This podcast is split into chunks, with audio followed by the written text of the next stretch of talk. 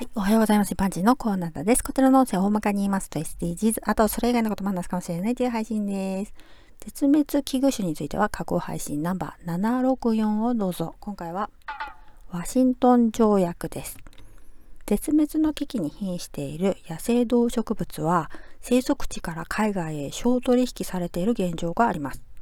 お金儲けのために密漁したり一度に大量捕獲したり取り続けてしまう乱獲をするとますます種の存続っていうのは難しくなりますよね。それを規制する条約があって聞いたことありますかね。通称ワシントン条約。正式名称は絶滅の恐れのある野生動植物の種の国際取引に関する条約というそうです。ワシントン条約は輸出国と輸入国双方が協力して国際取引の規制をしています。この条約があることによって海外から動物を入国させるっていうのが厳しくなりました。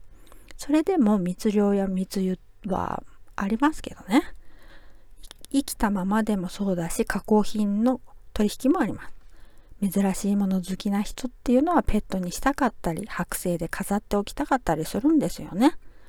毛皮やアクセサリーなどの装飾品とか革製品そして象牙の製品化粧品や楽器にするためには皮や骨が必要なんですね。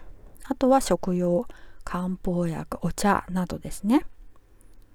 欲しい人がいるから希少でお金儲けになっているとも言えますね。